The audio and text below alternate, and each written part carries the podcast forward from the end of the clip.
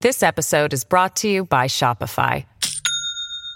Do you have a point of sale system you can trust, or is it a real POS? You need Shopify for retail. From accepting payments to managing inventory, Shopify POS has everything you need to sell in person. Go to shopify.com slash system, all lowercase, to take your retail business to the next level today. That's shopify.com slash system. We like to drink beer, a lot of it. After a long night of drinking and talking crime and conspiracies, there's nothing that wakes us up and gets us ready to start the day better than just brew coffee. With a great selection of roast levels to choose from, you're guaranteed to find one that suits your style. Small batch roasted to highlight the unique features of each coffee bean, Just Brew Coffee caters to both casual and hardcore coffee drinkers alike. Since 2010, Just Brew Coffee has worked tirelessly to perfect the roasting process and technique, which has resulted in seriously delicious, always flavorful, and never bitter tasting coffee. If you're already drinking JBC, raise your mug. If you're not, raise your standards. Check them out in social media and remember, they roast, you just brew. Check out their new online store at youjustbrew.com and up your coffee game today. Use code NECRO15 to receive 15% off your order of two pounds or more.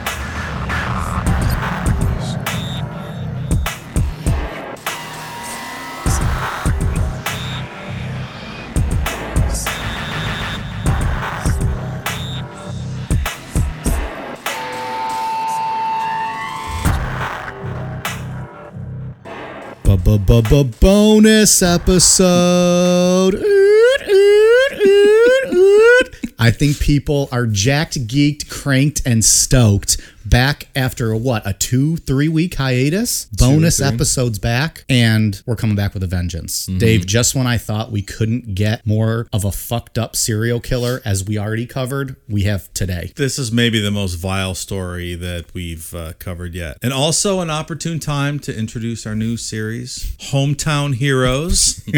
this gentleman we're going to discuss tonight was uh, born, grew up about 15 miles from the Necronomipod studios. So we thought he would be a, a great first addition to the Hometown Hero series that we're going to roll out and uh, include uh, future Hometown Heroes in. So not some not so claim to fame from Northeast Ohio. And there are a lot of them. it's just crazy that with who we've covered thus far the Richard Ramirez's, the Richard Chases, the Ed Geens, the Ed Kempers each time we read those, and these are all new to me as we're going through it. Right. So it's like we've talked about before, I am not uh, uh, An enthusi- aficionado. aficionado and enthusiast of this genre. I don't understand how they kept getting more and more fucked up, and I feel like we've peaked nine different times.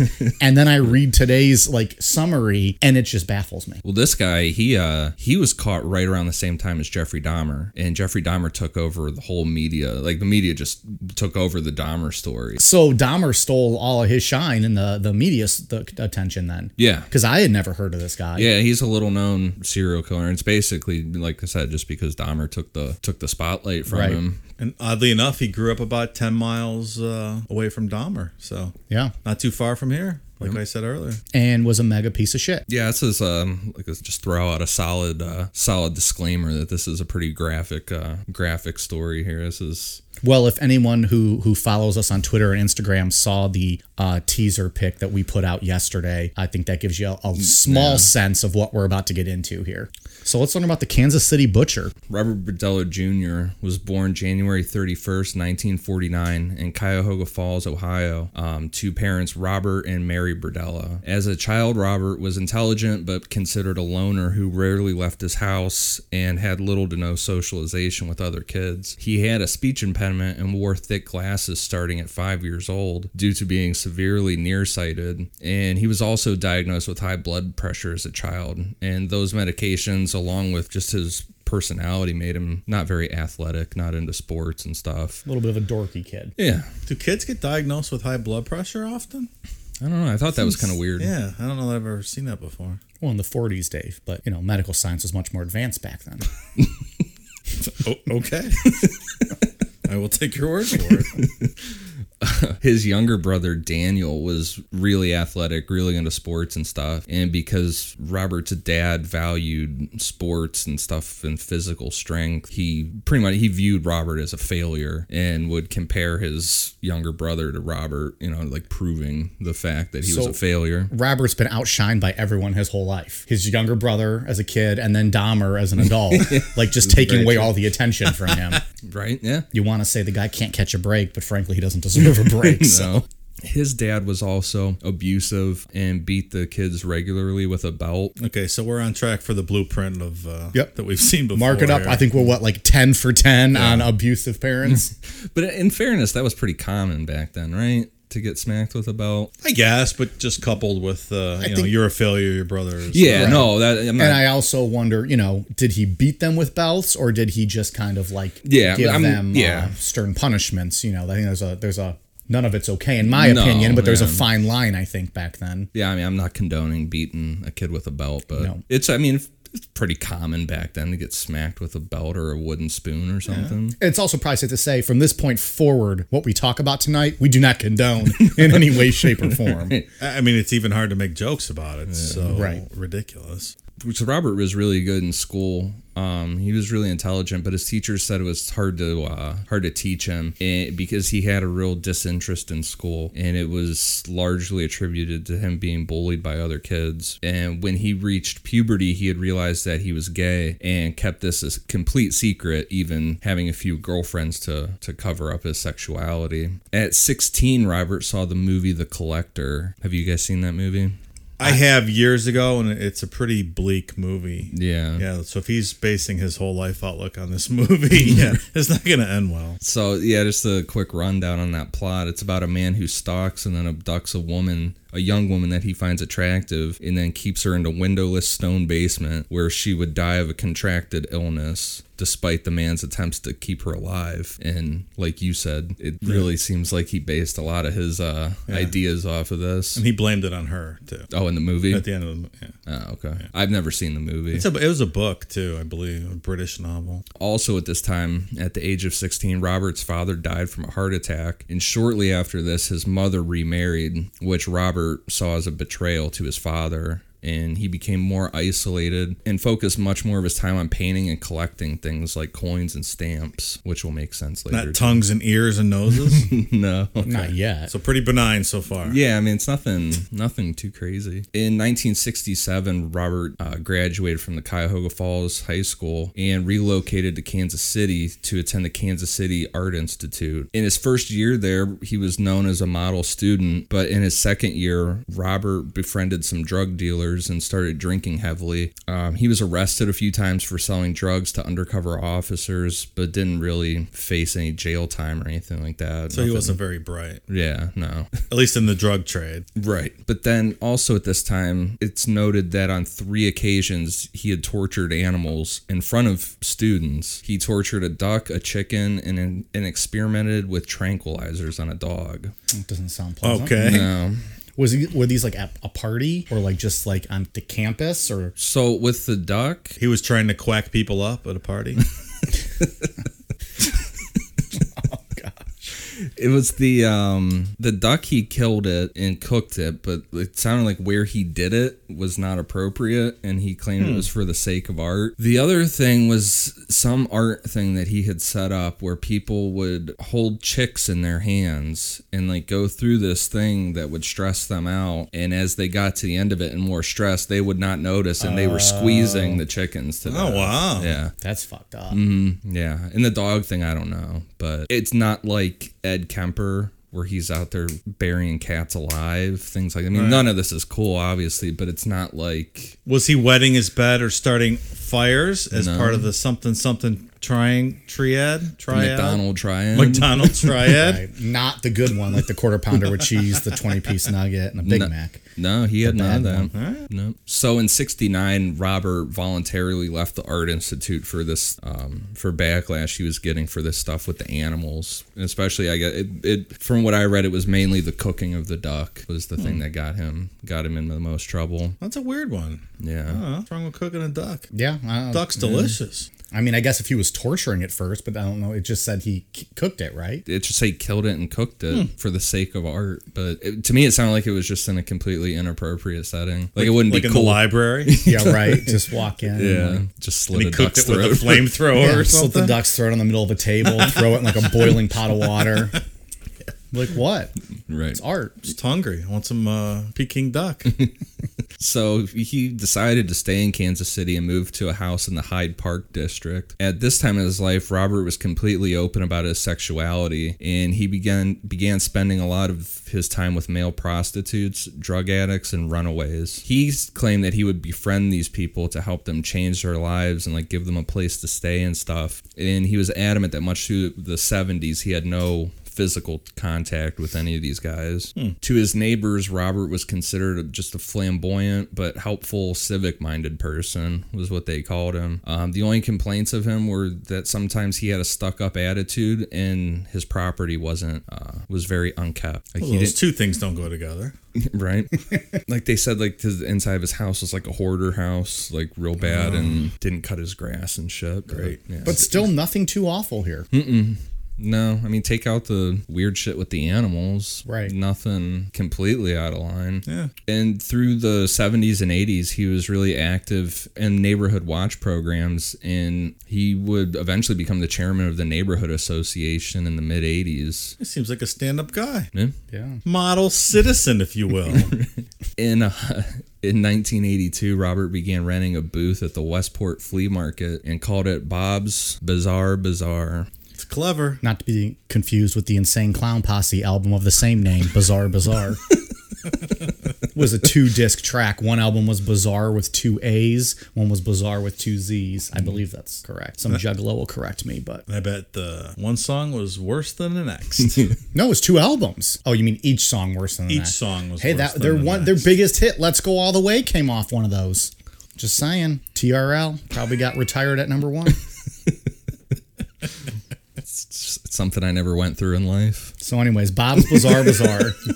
Because you have musical taste, my friend, of course. Oh man. You don't want those juggalos pissed off at you. It's all right. It's summertime now. we'll have true. some bonfires. Almost out time for there. the gathering. Are we going to the gathering, Blasting some sir? ICP.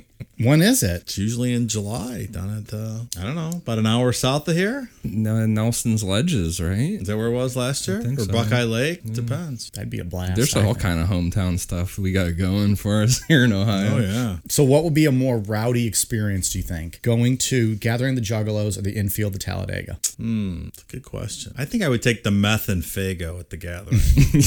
As being more wild, yeah. More interesting. I mean, I watched Yeah. that mini documentary about the the gathering. It's pretty rowdy. I have not seen that. There's some I'm gonna pretty out have of control Oh, individuals yeah, it looks there. very interesting. to- I can't wait. I would go purely for archaeological reasons.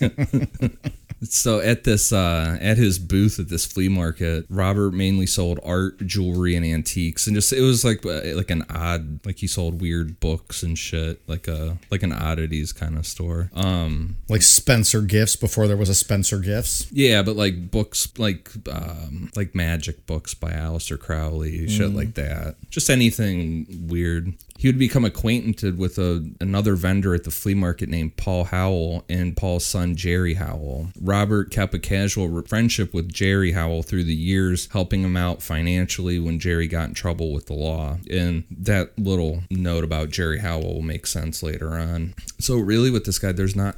That's it as far as So we'll see His you guys life. next week. Tune in on Sunday for another new it's a episode. great show. Yeah. Yeah. That's the story of a nerd who grew up.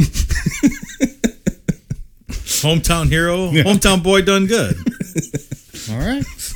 successful flea market entrepreneur. Yeah. No trouble with the law. You guys got any shout outs this week? So we'll we'll fast forward now to March 29th, 1988. Well, that's a little ominous. I Yeah. might just suspect that some some things occurred between the b- bizarre bazaar and and now. I assume we'll yeah. get to that later. Yeah, at least now, 1988, Ian and I are both alive. We were not alive the first half Oh, of the you story. weren't. Oh, that's terrific. Nope. this is the first story we've covered that we're alive for No. so far. No, Except the Richard Toy Box Ramirez was Killer. alive. and Toy Box. Fuck out. We've covered a bunch. So yeah, March 29th, 1988, Robert picked up Christopher Bryson, who was a male prostitute. Robert told him he was just looking to drink some beer and party. That's And what I'm looking to do tonight. It's literally what I'm doing right now.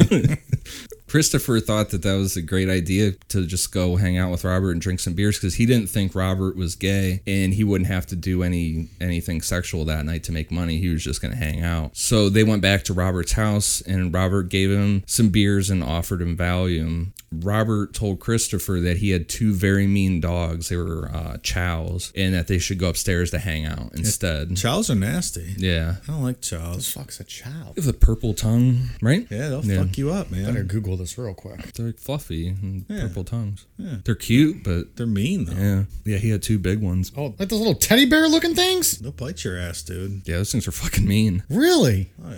Yeah, cool. That's a big. All right. Yeah, so he had caught two, up. he had two of those that were really mean. So his upstairs was set up like a living room that had a couch and a TV and stuff. So it wasn't like going up to a bedroom or whatever. So the uh, this Christopher guy was still comfortable with the situation. Once they got up to the room, Robert hit Christopher in the back of the head with a metal pipe and injected a tranquilizer into the back of his neck. Ugh, the pipe alone could kill you. Right. God damn. God damn. Robert then carried Christopher into a bedroom, propped him up in a chair, then took a picture of him with a Polaroid camera. He then moved Christopher to a bed and tied him to the posts with um, bathrobe belts and put a washcloth in his mouth tied with an electrical cord as a gag. He also put a dog collar around his neck with a leash that he also tied to one of the bedposts Well, that escalated quickly. very quickly. Wow, we should have stopped the story 10 minutes ago. So, in going forward with all this stuff, Robert took v- very detailed notes of what he would do to people. So, that's where all this is. I mean, he confesses later on, but he has very detailed notes.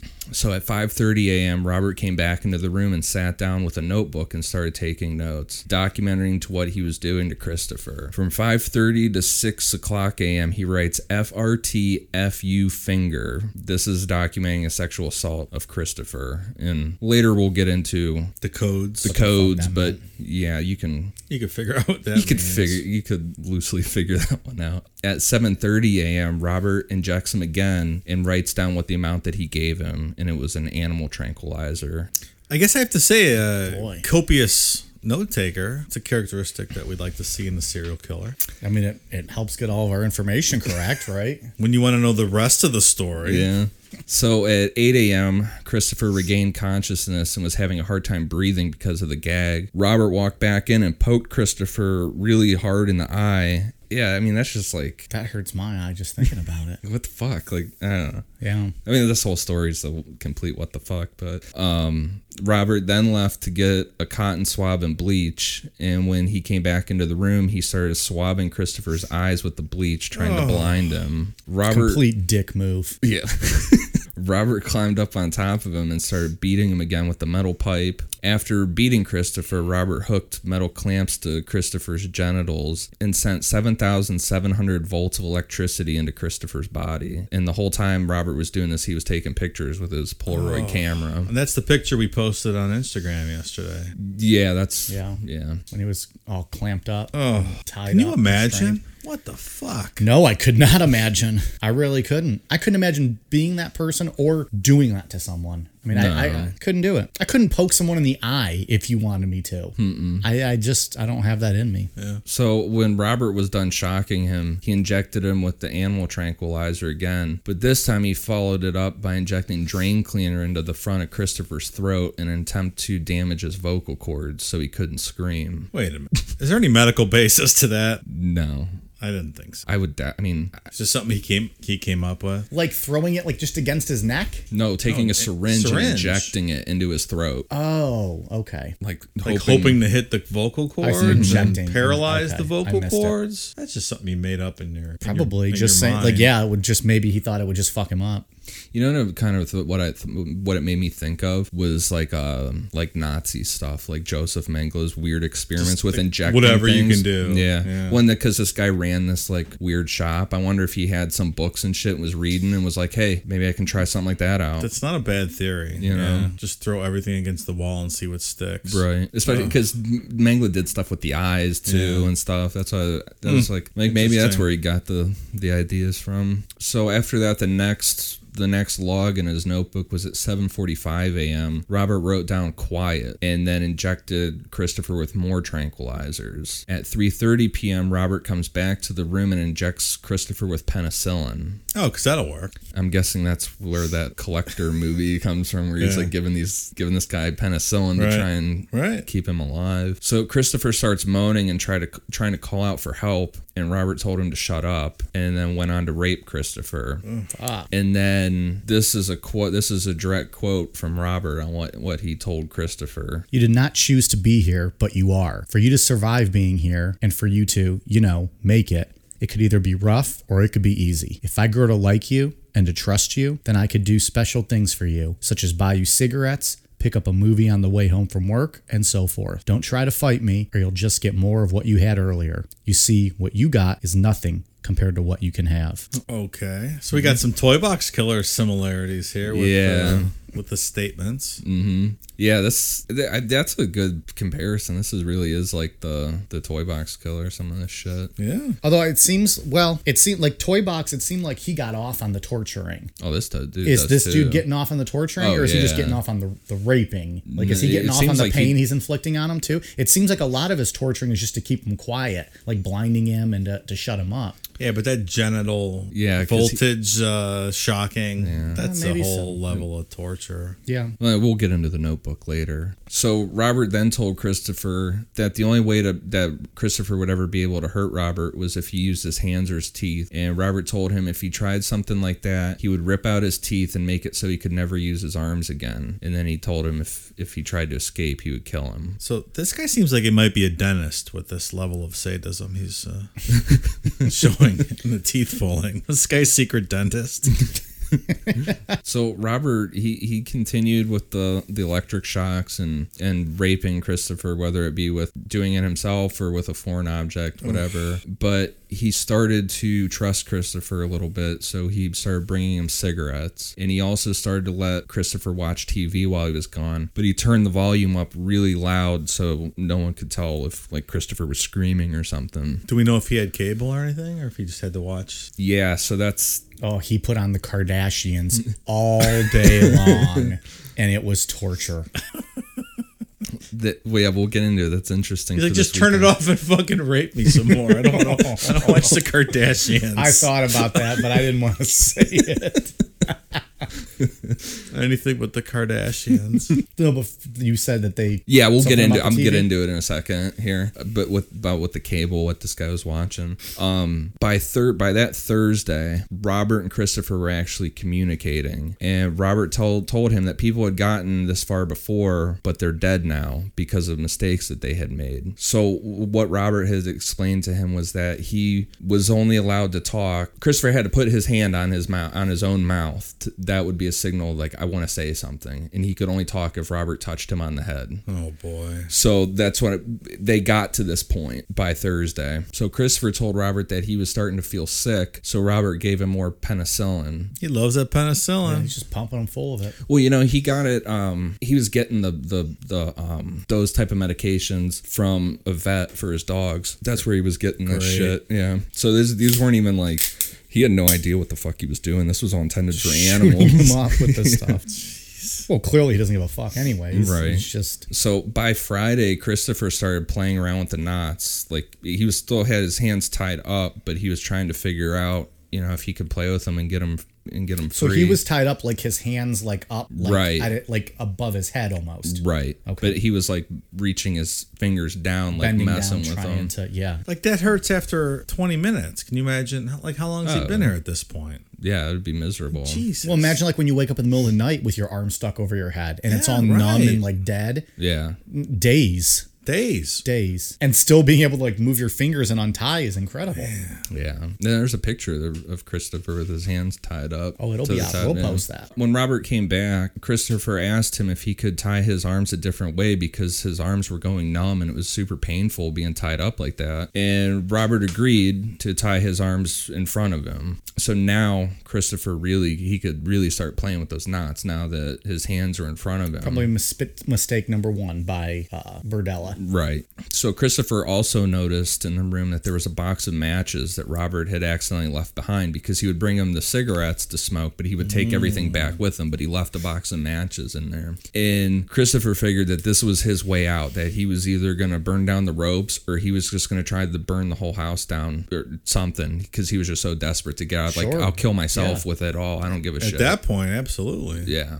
That Saturday morning, going back to talking about the um the cable, the NCA Final Four was going on that that weekend. So Christopher talked him into letting him watch the TV that day. That he really wanted to watch the basketball, and Robert figured, hey, he's we're getting along now. He's going with this. I'll let him watch it. So he figured he had it up real loud, you know, that it would mask anything that any sounds he was doing in there and whatever. So yeah, so that's where the TV comes in. Final Four basketball. Interesting. So Marv Albert, gosh, gosh.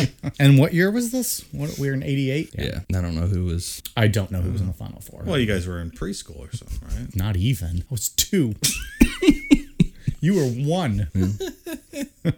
So that Saturday, after Robert agreed to to leave the TV on and let and let Christopher watch the basketball, he went to work at his flea market stand. And Bizarre, bizarre. yep, Not the Insane Clown Posse album. and he so Christopher started working on the knots. It took Christopher about twenty minutes to get the knots untied from his wrist. Twenty minutes, so he was not working fast. I was actually going to think that's pretty quick. Yeah, it's if pretty it only quick. took him 20 minutes to get out of what was supposed to keep him secure for good, that's not bad at all. Once he, you know, moved him down to in front of him, but Yeah. when he changed the way his hands were tied, Yeah, that's good time. that's not bad at all. I was just trying to make a pun. You're making a not joke. Guess what? It was not funny. Damn. Wow, you're right. It was not.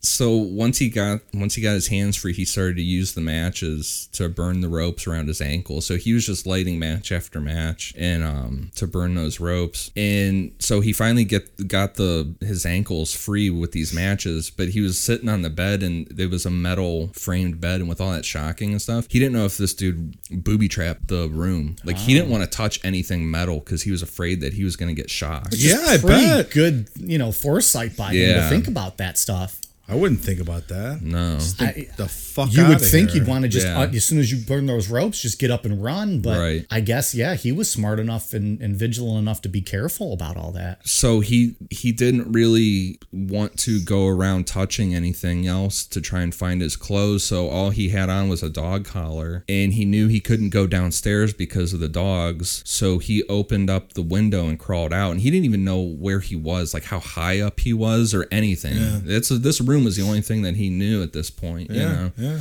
so he he was able to get out and he was hanging he was on the second floor so then he was hanging from the gutter and he was going to try and swing to get like to, i guess ma- like minimize falling or get to like another roof maybe to then Right. jump down but the gutter broke and he just fell straight down and just shattered his foot Oh, as if he needed another injury Christopher walked across the street and found a meter man who he got to call the police. The first two officers that arrived think this is some type of like a like a gay bondage thing that had gone wrong. And this is really like like the Dahmer scenario. this it's the same is thing. very similar. That's exactly what happened to his first victim, and how many people ended up getting killed because of that. Yeah. which like why why would the cops just immediately think that like was this like a gay community that he was in like why would they immediately you have this was it because he had a collar around his neck Well, I mean, Like just just they because just- he was naked and had a collar, they assume oh Yeah, this was probably. some- They're and he's talking about the dismissive. sex crimes committed. Like that's just it's just shocking that the cops are so dismissive of that. Well, like the kid that escaped Dahmer was what, 14 years old? yeah, Dahmer. But yeah, like I, Just I the don't know cops that gave him story. right back to Dahmer, and he took him inside and immediately killed him. yeah. they just think it. They're just dismissive of the whole Yeah. situation. So fucked up. Yeah, I just, I just don't take it serious at all. It's almost like with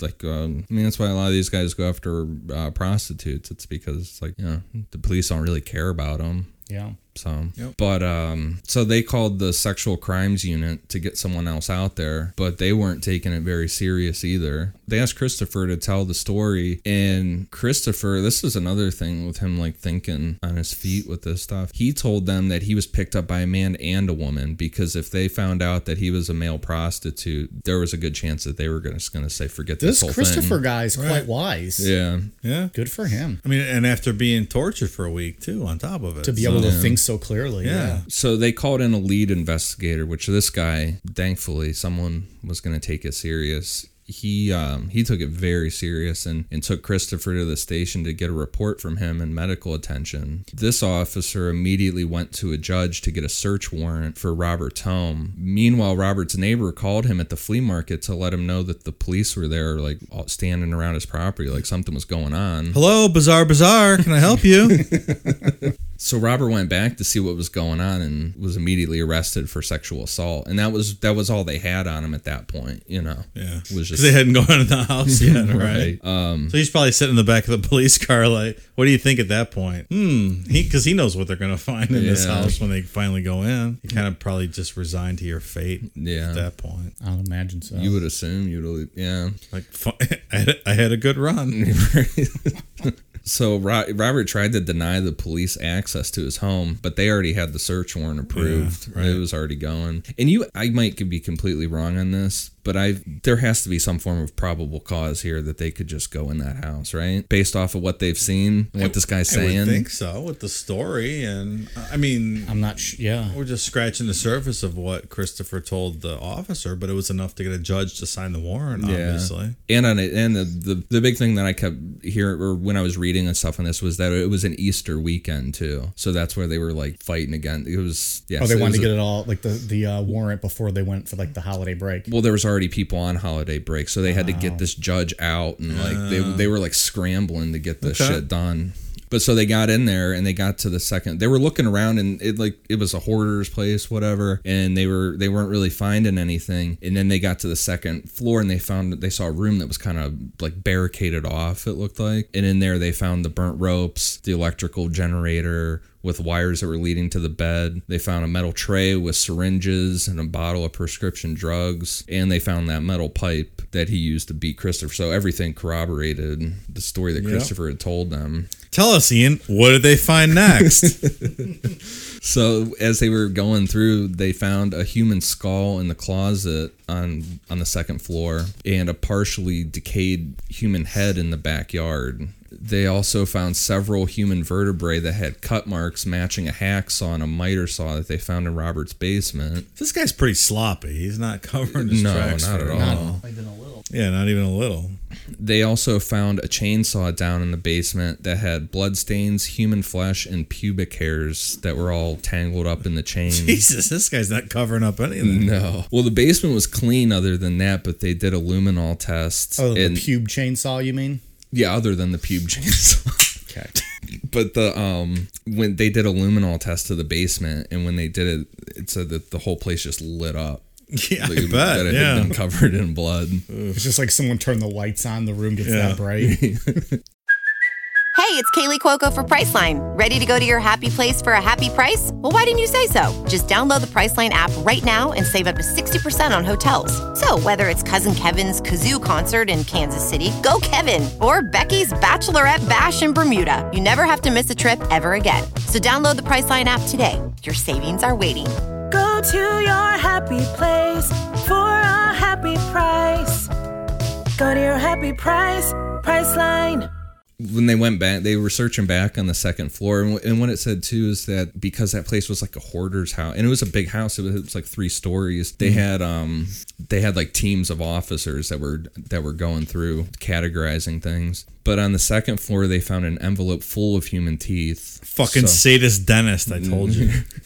They are the worst. And in that room, they also found 334 four Polaroid pictures of victims in various stages of torture and death. he documented all of it. Everything. Written journal and the pictures. And this, uh, and those pictures also showed Christopher was in all those, a bunch of those pictures too. So No uh, plausible deniability here. no. Um, they also found newspaper clippings regarding the disappearance of Jerry Howell, which I said earlier that, that we would come back to that kid that he That was his friend's son from the flea market, right? Right. They found dis- they found uh, yeah, like I said, newspaper clippings regarding uh, Jerry's disappearance. How old was Jerry? Like, was he? Nineteen. Okay, so he didn't really take any kids. No, it was all young young guys. Young men. Everybody was in their 20, 19 to like Okay. twenty four, twenty five. 24, 25. They also found a wallet belonging to another missing person named James Ferris and like we said earlier, Robert's notebooks on top of the Polaroids detailed everything. So the guy was a scrapbooker, more or less. Like if Mm. our friend Amy was a serial killer, Oh. this is what we would find at her house. I guess so. She's a very good scrapbooker.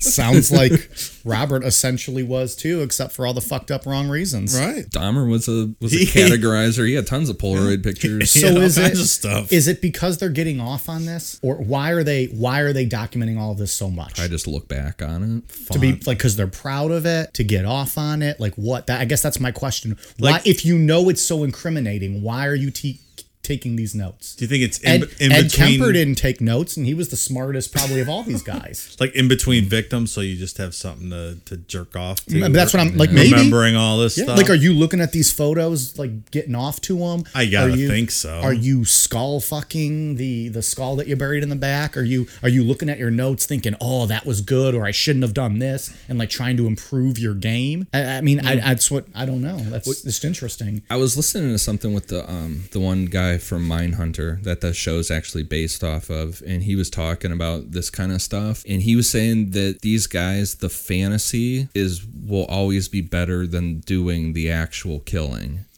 that it's way harder to kill somebody. Like he said, if, if you, he said from talking to a lot of these guys, every one of them says, like, the first person they killed, they're like, I didn't think it would be that hard to kill somebody, like, that hard to strangle someone to actually get them to die. right So I'm the it, fantasy of it's always better than the actual doing doing it. So I'm thinking, like, isn't that true dave with that uh, chinese swirl thing that you had told us about too Chi- the Chinese basket trick? Yeah. Well, when I get over there and get the basket the basket trick, I'll, I'll let, Let us you know. maybe the fantasy's better than the actual act I've never been to China, so I'm gonna. Wait, I mean, there's no I'm one gonna around punt on here that, that can do that. question. Does it have to be authentic Chinese? Can't you? You probably pay the right person over here to get that I done. think we could probably with the right eye hook and Just saying. it's- rope, we could probably get that going. Just saying. That sounds like a situation where the fantasy might be better than the actual payoff. I don't think that that's probably true. Okay. I Get bet the back to- get basket back trick to is us. pretty fucking awesome. Please I make sure bet. you keep detailed notes, take some pictures, and let us know, and we'll revisit. Maybe maybe that'll be a bu- bu- bu- bonus episode. but I'm thinking, with a b- b- b- boner. Well, that'll be on you, man. You we don't know. May- Maybe. but I'm thinking that's like, but I'm thinking that's why these guys would hold on to something like this is because th- they could live this out again as in a fantasy. That makes sense. Like, Without fantasy- actually having to kill again. You'd be right. I'm thinking, Even though they're still always going to go back to the killing. Because it's never quite good enough. Yeah. right, and that that's what, and it makes sense with that guy was saying that it is. I mean, it would make sense. It would be hard to kill somebody, and then you're risking getting in trouble. You're risking all this stuff if you can hold on to it and fantasize about it. I guess Yeah. That makes sense. Robert lawyered up immediately and wouldn't talk to anybody, and the police had to charge him with something that would stick to within 24 hours to hold him. So, like we said, it was over Easter uh, weekend, so they were frantically trying to get this evidence all categorized and in and identify at least one of these victims because they didn't have a body.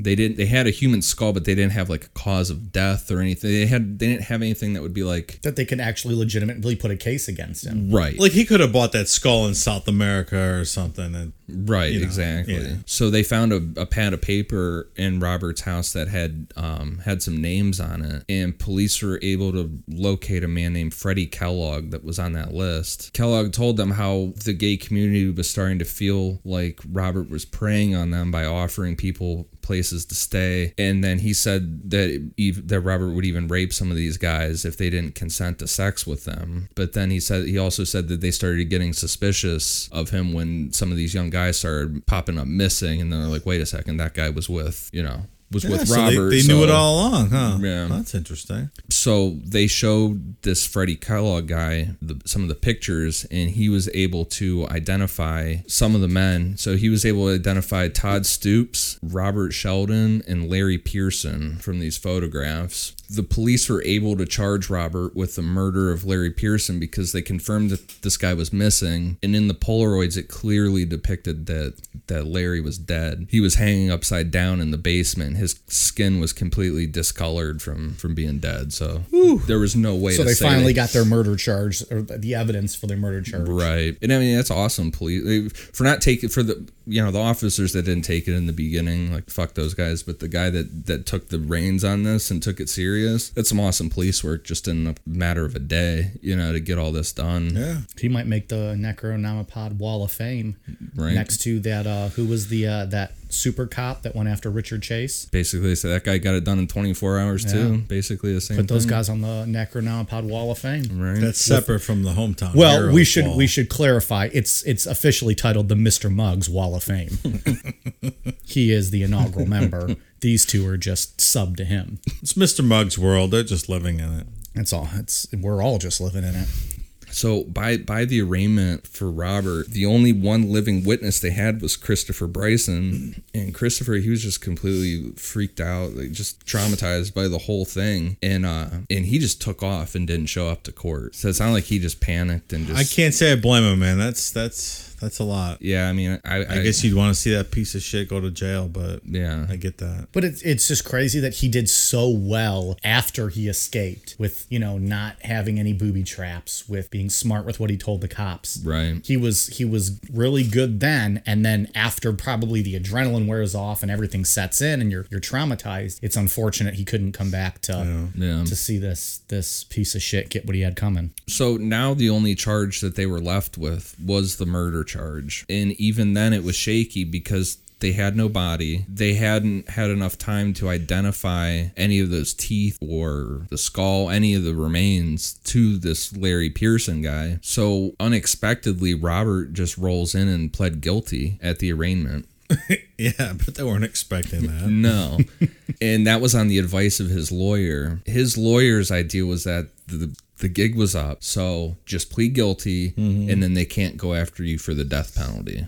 Was was the thought. But they only charged him with one murder and there was obviously more involved. Right. They could go after him for the death penalty on other ones. His lawyer wasn't thinking uh wasn't thinking the greatest on that. Yeah. At the second arraignment, Robert was charged with the murder of uh, Robert Sheldon, and Robert pled not guilty to this. The lawyer quickly realized that he screwed up and that they were absolutely going to seek the death penalty. Did the lawyer and Robert not speak ahead of the second arraignment to talk about, hey, don't plead not guilty? I, I don't know. It doesn't sound like the best lawyer in the world. Was it a public defender? Did uh I don't think so. Robert Hmm. had money? I think he had his own lawyer.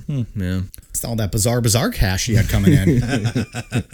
So yeah, I mean they went they they quickly went to to make a plea deal, and the deal was a guarantee of life in prison prison without the death penalty, and Robert would give them all the details on the crime. From what I read too on that was that um the prosecution really wanted to go for the death penalty big time on him, but there were a lot of families involved that wanted the details on like what happened to to their loved ones, so that's why they agreed to to go ahead and and give this guy life. give him that deal. Oh, Yeah. So since Robert agreed to give them everything in exchange for um, a life sentence, he first gave them details on his note system because a lot of it he used acronyms for things. So the letter F always stood for fuck. So he had Oh, that's clever. the periodic table of pieces of shit everywhere. so he had CF, which stood for carrot fuck. Eh, what's up, Doc? man. CUCF, which stood for cucumber fuck. FF stood for fist fuck. FRF stood for front fuck. EKG stood for shocking. E PEN, That's clever. I mean, All right, we'll give him that one. That- that's clever.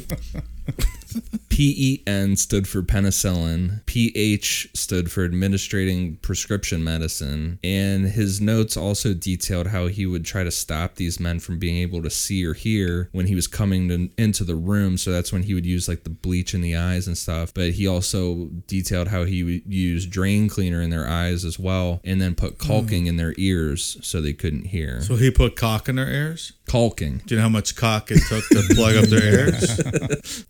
About two, about, about two inches. about two inches. Like, is it hard to hear if you have cock in your ears? I don't know. I've never had cock in my ears.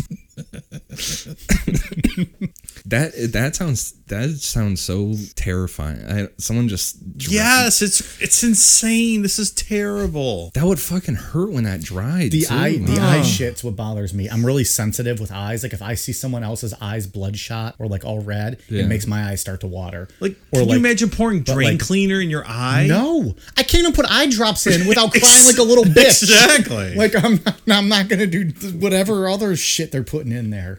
Just the thought of the caulking in your eye or in your ears. I feel like when it dried, like as it dried, that would be so fucking painful. Like when you're doing projects at home, did you ever accidentally put cock in your ears? I've never accidentally did no, but I'm pretty good with cock. I don't make a mess. So you finish pretty, you know, Pretty clean, pretty, pretty, clean smooth. finish. You don't make a Yeah. mess. And when you're done, you never knew the hole was plugged. God damn. We're really good at riffing. So Robert's first victim that he um that he confessed to was Jerry Howell, the son of Paul Howell that Robert worked with at the flea market. So is his buddy. yeah. Nice. So this one occurred on July 5th, 1984. Robert picked up Jerry and drugged his beer with Valium until he became unconscious. He then injected Jerry with the tranquilizers and tied him up to the bed. Jerry was tortured and raped with foreign objects for a period of 28 hours. According to Robert, Jerry had suffocated either due to vomiting with the gag in his mouth or not being able to catch his breath from the tranquilizers while having the gag in his mouth. Either way, just awful. Yeah. ways to die. Either I, I gag at the dentist. I can't have anything in my mouth. I can't imagine someone sticking a fucking rag in your mouth. And, you know, A nasty, disgusting Oh. rag. Either way, it was the gag that killed him. Either he couldn't catch his breath when he Yeah. puked while he had it uh, in his mouth. That puking one would just be brutal. Like feeling it come up, and then it just all gets clogged and stuck there, Yeah. and you just slowly choke to death. that's the Bon Scott. yeah, so he was just passed out in the back of his car. Bon Scott, original singer of ACDC. Mm. That's how he died. Drunk one night in February In his car, 1980. backseat of his car, passed front out seat in the of his back car. of his car and uh, choked on his own vomit. So what? With it, you're supposed to, if you're really drunk, you're supposed to sleep on your side. Yeah. Because if that way, if you puke, you won't choke on it. Right. Yeah. So Yeah, it's terrible. live and learn, kids. But if you're tied up and gagged, I don't know. Well, if Oh, you have that. Option. You don't have much of a choice. And shot up with penicillin. And um, Robert said that he tried to briefly do CPR on Jerry, but when that wasn't successful, he dragged Jerry's body to the basement. Robert hung his body upside down above a large cooking pot and made incisions on the inside of his elbows and his jugular vein. And then he left Jerry suspended overnight to let the blood drain out of his body. The next day, Robert dismembered Jerry's body with a chainsaw and wrapped him up in multiple layers of newspaper and garbage bags, and then just left the bags out with the rest of his garbage to be picked up the next day. That's pretty bold. Yeah, That's like the most we've heard that he's done thus far to like cover something up. yeah, Like actually getting rid of uh, the Not burying body. it in the basement, Right, Or, in or, the or, backyard. or yeah. yeah. Right. I mean, I guess he was taking detailed notes and pictures though. So Yeah. On April 10th, 1985, Robert Sheldon arrived at Robert's house looking for a place to stay because he had stayed with Robert before. Robert didn't find Sheldon attractive, but figured holding on to him would be a good way to let out frustrations he was having at the time. So he drugged Sheldon and tortured him for three days, and he got particularly brutal with this guy just because just because of the fact that he just wanted to just to hurt somebody is what it sounded like. Yeah, take out his aggression. Yeah. He used piano wire to tie his hands and the gag in his mouth to just purposely cut him the whole time. Um, And as we all know, you can use piano wire to sever your own head, just like Tony Yeah. Collette did. oh, and that shitty Hereditary. movie. Jesus. But I mean, imagine that a gag tied in your mouth with piano wire. It's terrible. And then he al- he's detailed too that he repeatedly shoved needles from syringes underneath uh, this guy's fingernails. That might be the worst part of this whole story. That one, like, I couldn't imagine what that would feel like. Coming from two guys who bite their nails Yeah, I don't repeatedly. really have any nails. Like, It'd be you know- even Do you know worse. how like it's probably all dead under there, anyways? I think by now. But a syringe? Oh, that'd be terrible. you know, he wasn't just poking; he was probably jamming it. Yeah, well, he's real not just far. like diddling around. Like he's fucking going in there. Man, this is a really terrible story. so after these three days, um, a contractor came to do work in, on Robert's roof that uh, that Robert forgot that he had scheduled. So he decided to suffocate Sheldon by tying a bag around his head. and Oh, then roofer's just- here. Time to kill you. Seriously. Oops, forgot. Now you got to die because of my mistake. Gonna put a Walmart bag around your head. Because you know, with all this madness and killing that I'm doing, I'm still concerned about my roof. Gotta patch that up. In case I ever want to sell this, put it on the market one day. Yeah, that's just I, yeah. I don't know. That's just such a mundane thing. Like It's oh, very fuck. odd. Like, Like, all this is going on. Oh, I had to schedule a roofer. Yeah. He fit that into his schedule Yeah. throughout the, in the middle of these Yeah, torturings right, to call a exactly. roofing company. Just to, the mindset of these people is is fucking crazy. so yeah. well, he- he went grocery shopping a lot, right? To get carrots and cucumbers and stuff too. yeah. I mean, not even to make a joke. Like, you just have to go out. Like, there's someone locked up in your home that you've been torturing, and you go out to the grocery store to go just buy stuff and be normal. Yeah. People walking by this guy in the middle of the store, not thinking a thing about it. Yeah, like oh, this guy must love salads. No, he's going home to rape somebody with these fucking vegetables. To He's got C- tied up in this- CUCF somebody, or what was the other one? CF crazy. somebody. So yeah, after the, after uh, Robert Sheldon suffocated with the bag around his head, and he dismembered him in the bathroom on the third floor of the house. The following June, Robert found a guy named Mark Wallace hiding in his shed to get shelter from a f- severe s- thunderstorm. So talk about a fucking bad bad luck on that Seriously. to sneak into that shed. Yeah. Robert offered Mark to come inside, and Robert said he noticed that this Mark guy was really tense and just seemed. I mean, he was like a, it, it was a homeless guy, so it sounded like he was just real worked up and whatever. So Robert offered him. Wait, was it a stranger who just happened to find the shed in a storm, or was it someone who who had like he knew him? Just it was a stranger. No, he didn't know this guy Okay. at all. This was pure terrible luck yeah. by Robert Sheldon. So Robert offered to shoot him up with chlorprozamine to help him relax. Mark willingly decided to take Robert up on the offer. And I, I, it- being homeless, I mean, who knows what this guy's situation was, but I'm sure he's not. Well, he probably trusted Tried him to like, drugs or- enough and, and was like, oh, you got something to make me relax? Hell yeah. Yeah. After Mark had passed out, about 30 minutes into him passing out, Robert decided that he was just going to keep him. he's watching for half an hour. You're just here now. It's terrifying. should I keep him or should I let him go? It's probably, it sounded like what he was doing was just sitting there looking at this guy debating. Like, Right, Should I keep yeah. this guy or. He loves me. He loves me not. Maybe he was just extra stressed that day and decided, all right, I need to take my stress out. Yeah. So Robert shocked Mark and experimented inserting needles into painful pressure points on Mark's body. Oh my god, what does that mean? It, yeah, it just sounded like he Like was. it means he's sticking needles in his pressure points. it sounded like he probably had one of those a book or something from his Oh. Yeah. Oh. place that talked about Probably like right pressure here on points. your wrist. This is the and on the inside of your worst. elbow and in the neck, Yeah, in between the toes, maybe. yeah, I would assume some places like that. So Robert said that Mark had died as a mixture of the drugs, the gag, and a lack of oxygen. So it sounded like this guy just suffocated on the gag again. And according to Robert's notes, it said that Mark died at 7 p.m. on June 23rd. On September 26, 1985, Robert answered a phone call from someone he knew named James Ferris, who asked if he could stay at Robert's house for a couple of days because this was another guy that previously had stayed there before. This is effortless. They, he doesn't even have to go out and find these people. They come to him. well, they trusted him. I mean, they said he was doing this all the Remember, he way through. was the head of neighborhood watch. Like people liked this guy for Even- real. Like homeless people show up in his shed. Well, that- I mean, that might they have just been- appear at his house. He puts no effort into this. They come right to him. Well, and what like it was saying through the '60s and '70s that he was just uh he was doing this and like giving these guys places to stay. And then whatever, what year did this start with Jerry Howell? Was that '82? 84. I think you 84 said. so it's like something just went something snapped in his head where he's like i'm just gonna act out these fantasies all of a sudden you know He just put it off for so long. right Yeah. so these guys already trusted him um but so robert agreed and as he was talking to him on the phone and and agreed to let this james guy stay at his house he already made the decision right then that he was going to keep he was going to take this guy captive despite what robert had already done to his victims he said james was the uh, was the first victim that he really wanted to torture bad so he arranged to meet james at a bar and later brought him home with him and then when they got back to the house he hid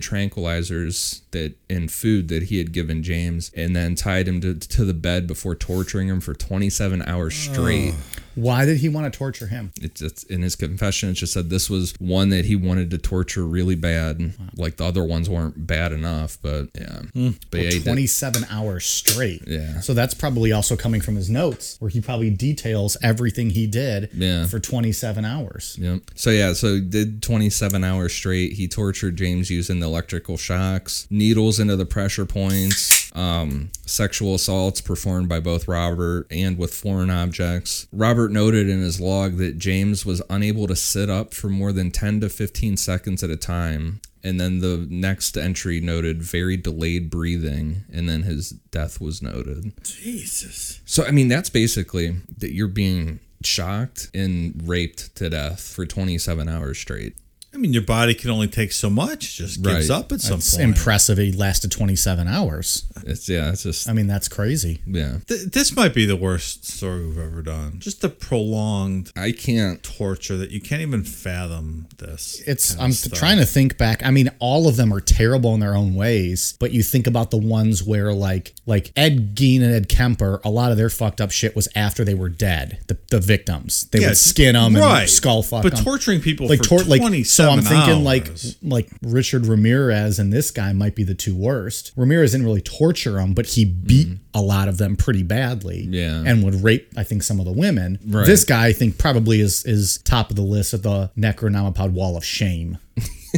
Yeah, I mean, this is. I I really can't think of outside the toy box killer and like. Toy box killer's pretty bad too. I Mm. yeah. forgot And like about we him. were talking about Peter Curtin before we were recording, I, those other than that, I think that this guy's he's got to be really. yeah, this is really bad. Peter Curtin. I'm sure someone will cover Oh yeah, for in sure. the uh, future. Well, now we have to after teasing that he might be as Right. bad as this. So on June 17th, 1986, Robert had a chance encounter with a man who had lived with him for a brief time back in 1984 named Todd Stoops. There you go, Dave. Another chance encounter with someone. They're falling into his lap. Mm-hmm. It- they are. That's what's so strange about this story. So Todd Stoops was a drug addict and, and had worked as a prostitute at times. Robert invited Todd back to his house for lunch and added that he would give Todd the $13 he needed for drugs if he had sex with him. Thirteen dollars. I guess in 86 money. I don't know what Well, 84, Ian, we weren't alive, Oh. so I don't know how much the going rate for drugs were then. You know who would know? Betty Hill. well, weed was not that expensive in 1984. I will tell You you. can confirm. you would not have You to. get Uh, quite a bit of weed for thirteen dollars. you would not have had a sleep with Robert Burdella for weed money.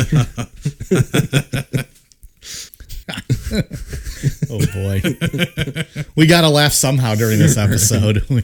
Um, Robert was able to keep Todd alive for two weeks before he died. Oh, two weeks. Robert used electrical shocks on Todd's eyes while they were closed to, to Holy try and blind him. Oh My God. so he just like attached him to his eyelids. dude, at that point, I'd be like, dude, just give me a knife. I'll cut my own eyes out. Quit shocking my eyeballs. But again, that's not a medical, medically, or it's- I don't know. No, No, he's just- scientifically like shocking your eyeballs doesn't make you go blind. He's just trying to destroy He's just making them. stuff up. Yeah. Um, and he used the the drain cleaner again, injected it into his throat to try and stop him from being able to speak.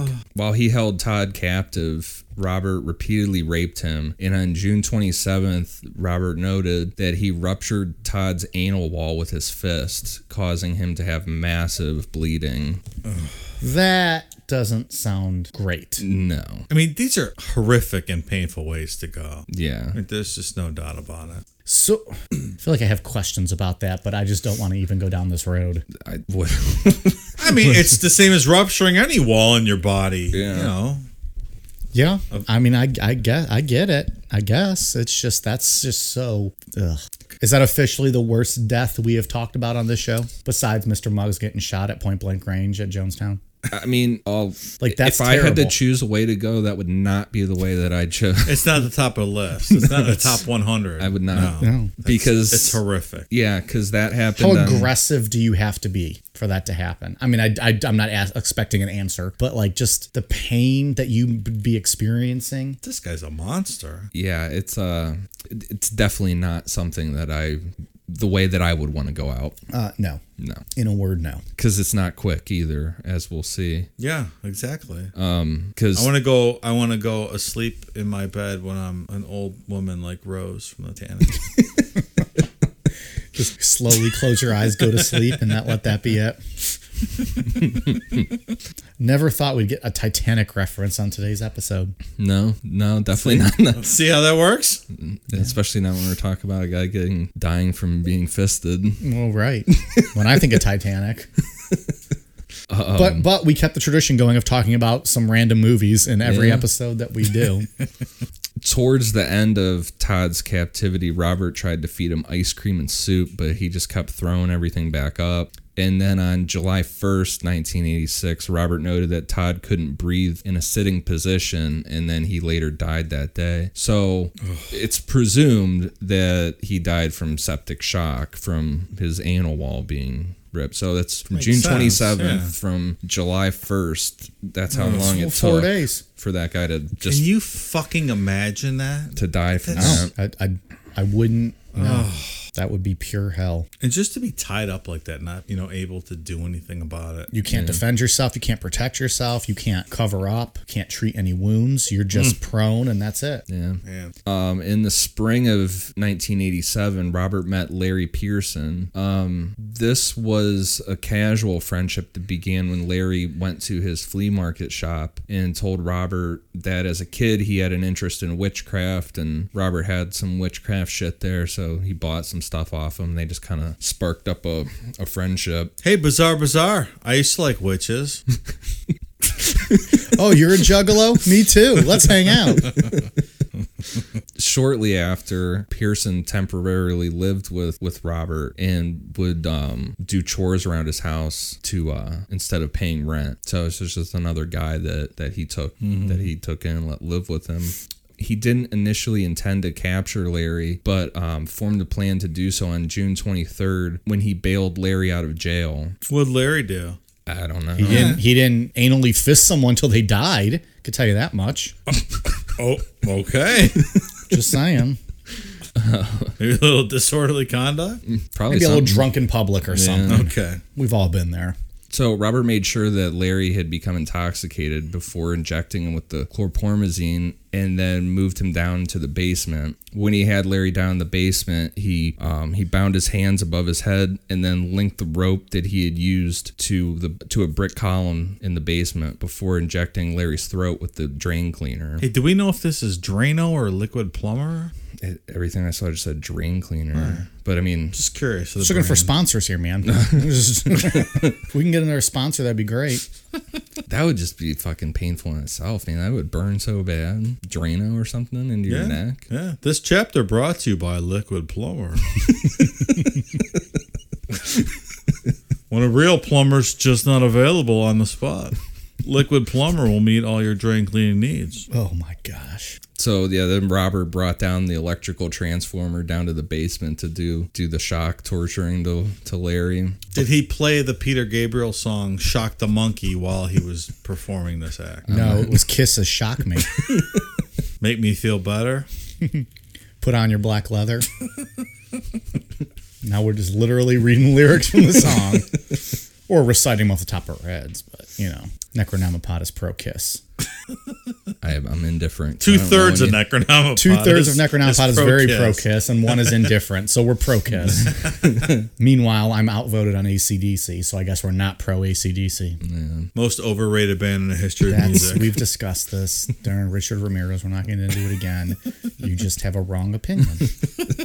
According to Robert, Larry was the most cooperative of his six victims. On the fifth day of his captivity, um, and by this time he had had torture with the electrical shocks, and Robert even went as far as breaking several of his hand bones with the the metal pipe that he was Man. to make him submissive. So Robert figured that Larry had earned his trust as he continued just to cooperate with stuff. So as a reward, he agreed to move Larry to the second floor, so out of the basement, with Robert first telling Larry that if he can if he continued to cooperate, he would not be, you know, he wouldn't have to go back down to the basement. Throughout the last 6 weeks of captivity, Larry trained himself to sleep without moving, which I don't even understand how you would I don't know what that means. Well, How do you train yourself? And two, how do you do that? I- I don't- Maybe he trained himself to have sleep paralysis every night, and he would just lay there and be conscious but not know how to move, and then fall back asleep. Yeah, like in a to not want to go back down to the basement. Right. You know, um, I guess. Some people don't move a lot when they sleep, though. They can fall asleep in one position and wake up in the same position. Yeah,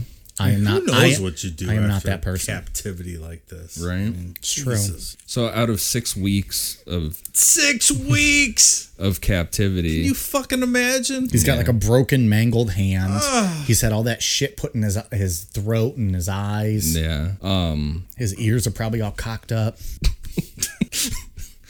out of desperation, Larry bit into Robert's penis bes- before just like screaming out that he couldn't he couldn't take anymore. And Was Robert flaccid or did he have a bu- bu- bu- boner?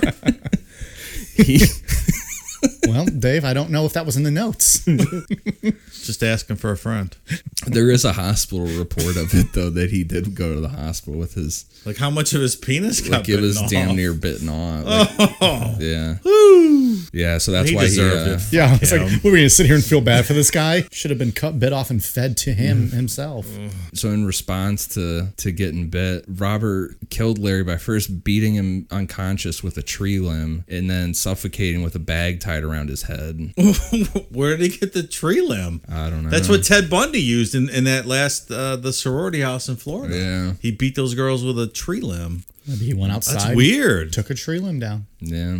Like he's got all these tools up in a, the metal pipe and all. and Right. He beat the guy with a tree limb. Maybe he has a wall of weapons, and So there's just a weird. tree limb hanging on it, Maybe. Okay, I don't know. along with his Drano and his Liquid caulking and plumber. his liquid plumber.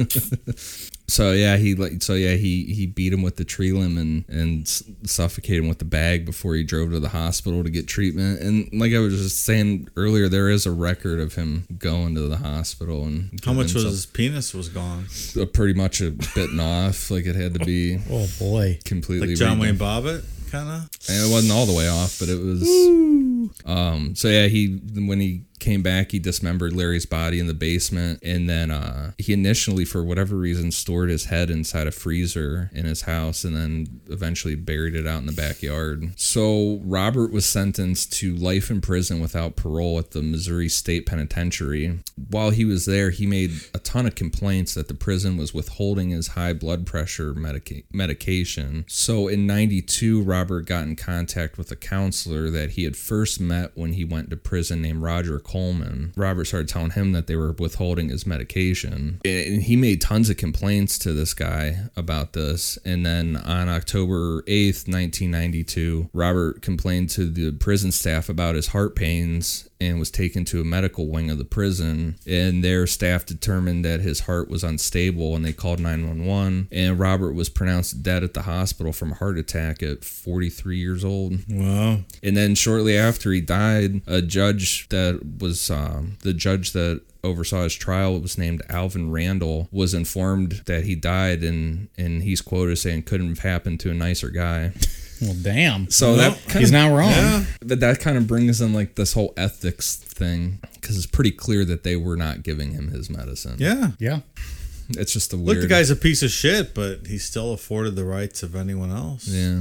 I 100% agree. I, don't, I don't think there's much to talk about with that. Like that's their that's murder. Yeah. It's not their job to dictate who lives and dies. Right. He was not sentenced to death. He was sentenced Right. to life in prison. So if he's not safe in prison, then no one else is either. So Um, It just seemed And that's like not a- to stick up. I mean, the guy No, yeah. probably deserved this death, but that's not that's not for the the prison guards to determine. that's right. Yeah. And it just it really it just seemed like a conspiracy type thing that nobody was willing, no one gave a shit or How long was he locked up? Like, so how long did he su- did he suffer in prison? Four years, maybe three, four years. because But and they were Mm-hmm. withholding it the whole time. that's what he said.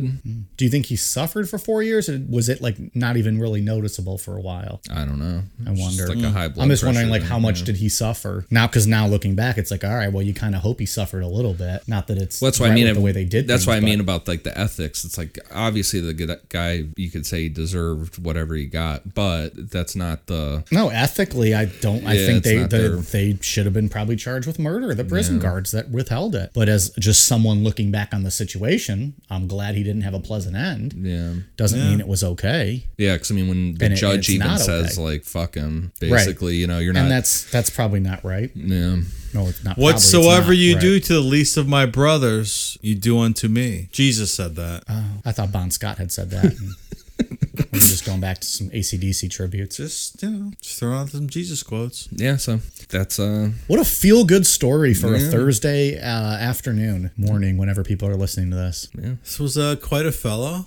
we haven't Again, a done- hometown hero. Yeah, we have a lot That's of right. them. We have a lot of hometown people. We Yeah, can do. we touched on it. You, if you're listening to this on Thursday or Friday or Saturday, the uh, just wait till Sunday's episode. We're gonna keep this trend going a little bit with fucked up stories. We'll just tease it at that, and you'll have to wait and see. And hometown hero is clearly in jest, lest anyone think we're uh, putting this fellow up on a pedestal. No, we, we already said he's on the wall of shame. yeah, We have the, the, the Mr. Muggs wall of uh, fame and the uh, who did I did I do we dub anyone yet the wall of shame? he can be at the top of it. Yeah, the uh, Robert Burdella Hall of Shame. Yeah, All right. Well, it might just be that. I'm going to start putting their pictures on the different walls. All right, Ian, you got anything else of uh, Robert Burdella? Anything else to talk about with him? Anything to wrap up, close out with? no, No. no, I think that's We it. covered all the sick, inhumane, fucked up shit he did. Yeah, it's a rough one. So Dave, what about you? You got anything else on this uh, this guy? No, he is. Uh, he's not my favorite. I, I- I have a shout out to our, our, our new pal Kane Blazer five thirty one though. Thanks for your support There we go. From Twitter. from Twitter. On Twitter. Yeah. All right. We will check you guys on Sunday.